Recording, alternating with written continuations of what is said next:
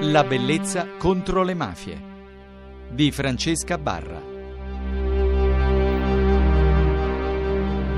La bellezza contro le mafie, continuiamo a parlare di quartieri periferici da far rivivere, eh, da migliorare, da ristrutturare. Eh, parleremo non solo delle vele di Scampia ma anche di un di una struttura architettonica a Roma, il Corviale, non vi anticipo altro perché noi parliamo ancora questa notte con Stefano Serafini. Su questo blog, sul Corriere della Sera Fatto Arte, eh, il tema era salvare o abbattere le vele di Scampia, però la cosa che mi interessava erano i commenti eh, di chi partecipa a questa polemica in cui dicono, alla fine si chiedono ma la colpa di chi è? Di architetti che sono ammalati di delirio di grandezza, eh, cioè, cerchiamo anche di capire se si tratta o meno, in questi scempi, eh, di deliri architettonici.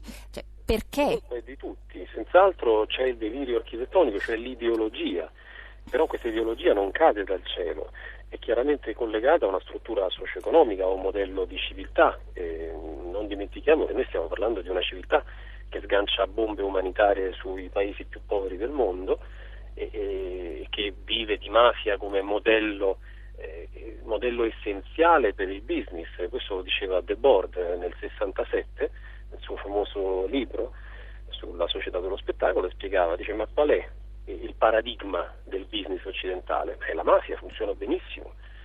E, e questi modelli che sono stati esportati in tutto il mondo chiaramente producono deformità e mostruosità quindi il concetto di urbanistica ha un'accezione politica molto forte. La polemica che noi facciamo nei confronti delle archi star, cioè della mania di grandezza sì. e dell'ideologia del costruttore, che porta ad aberrazioni simili a quelle di chi vorrebbe salvare le vele, eh, le vele di Scampia, no? che sono un modello eh, di una delle peggiori escrescenze di questi grandi ghetti urbani per per consumatori che devono stare possibilmente messi in un angolo eh, a consumare quello che possono, eh, andare al lavoro e tornare.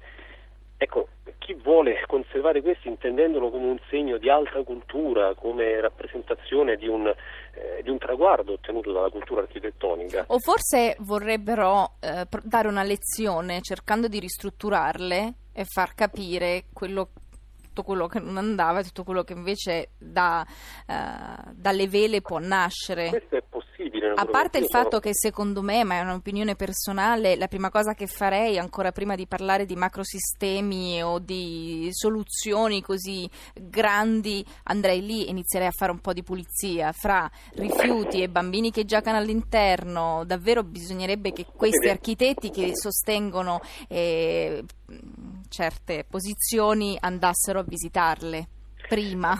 Ma vede, il punto è questo, eh, generalmente gli architetti danno la colpa proprio agli abitanti, dicono beh sono degli sporcaccioni, sono dei delinquenti, sono una fece eh, Ma le vele ufficialmente non dovrebbero essere abitate?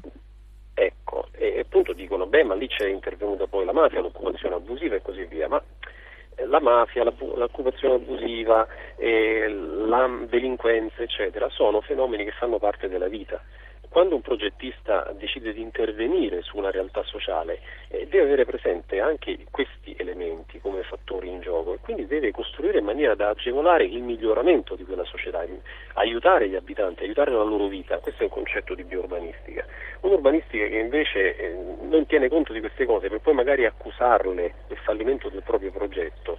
Eh, Come per esempio l'accusa di, di qualche progetto l'ha subita soprattutto un architetto, mm, per chi non è di Roma forse sarà difficile ricordare, ma si tratta del Corviale che è quell'edificio enorme eh, costruito a Roma a forma di serpentone, il cosiddetto serpentone. Addirittura l'architetto c'era chi sosteneva che, leggenda metropolitana, eh, però proprio mh, mm, quando aveva visto ciò che aveva creato eh, si, si, tolse la vita, in realtà invece lui era stato eh, condannato da da parte di, aveva subito delle condanne da parte dei colleghi proprio per il progetto. Non so se, se eh, hai presente di che cosa sto parlando. Naturalmente, il Corviale sì. è esemplare, noi abbiamo lavorato sul Corviale, devo premettere che noi siamo di principio contrari agli abbattimenti, cioè a interventi ah, ecco. rasa. Noi vorremmo sì. piuttosto migliorare ciò che è migliorabile. Il Corviale ha rappresentato una sfida estrema sia dal punto di vista simbolico sia dal punto di vista strutturale perché mm, è molto difficilmente migliorabile se non spendendo cifre spropositate con le quali si potrebbero realizzare cose molto più degne e molto più utili per tutti. Eh, quindi lì noi abbiamo proposto addirittura l'abbattimento del corviale. Che poi fra l'altro l'architetto credo eh, sia morto per un, un, attacco cardiaco e non per altro, però diciamo che gli abitanti eh, di Roma... Non è estraneo, un attacco a cui le faceva riferimento dei sì. colleghi, fu una cosa molto, molto triste in quanto eh, Mario Fiorentino naturalmente eh, non era uno sciocco e mh, non rimase certamente orripilato dal suo progetto che anzi gli piaceva eh, ma venne malamente attaccato in una riunione molto cruda da parte dei colleghi, i quali però eh, quando il progetto era stato presentato non avevano detto nulla. Quindi fecero un po' una difesa corporativa ab inizio che poi si concluse in una maniera eh, molto brutale a porte chiuse e il giorno dopo eh, il povero Fiorentino ebbe un infarto e morì. Mm, diciamo che questo è, è, parte di quella realtà che genera mostri e poi li divora in qualche modo. Il Corviale ah, sì. è un, un, chilometro di lunghezza in cui vengono stipate 8.000, persone, non si sa nemmeno quante perché il famoso quarto piano che secondo Fiorentino doveva rappresentare il piano dei servizi, della socializzazione, dei negozi, non partì mai per la semplice ragione, lui dice ma eh, beh, era colpa della mafia, colpa del, delle occupazioni abusive eccetera. E, ripeto, questi elementi vanno tenuti in considerazione in fase progettuale. Lui ebbe questo progetto eh, grandioso, se vogliamo, di una specie di mini città eh, separata dal restante tessuto urbano, secondo il modello Le Corbusiano, che tra l'altro era fallito perché già in, in, Europa si cominciavano gli abbattimenti in quel periodo di queste eh, realtà costruite eh, sul modello di Le Corbusier.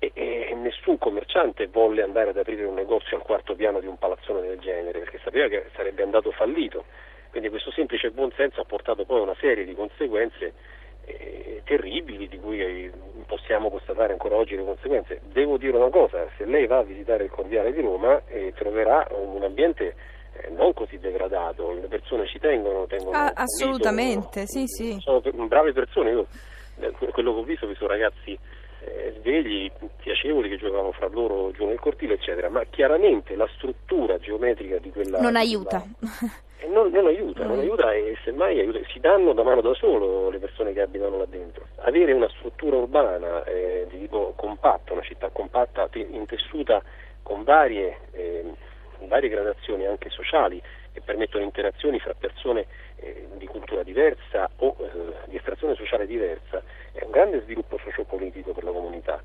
Una struttura invece dove si mettono insieme eh, tutte eh, famiglie eh, di reddito basso, per esempio, o di reddito alto, perché la differenza eh, non è così tanto importante da questo punto di vista, dal punto di vista sociale, un'integrazione serve, crea una povertà nella città, crea delle sacche che poi creano, generano conflitto, generano, generano vari tipi di difficoltà a tutti i livelli, quindi a quello economico, a quello sociale, a quello politico, a quello anche di salute pubblica. Io ti ringrazio Stefano, ci sentiamo domani sempre alle 24.50.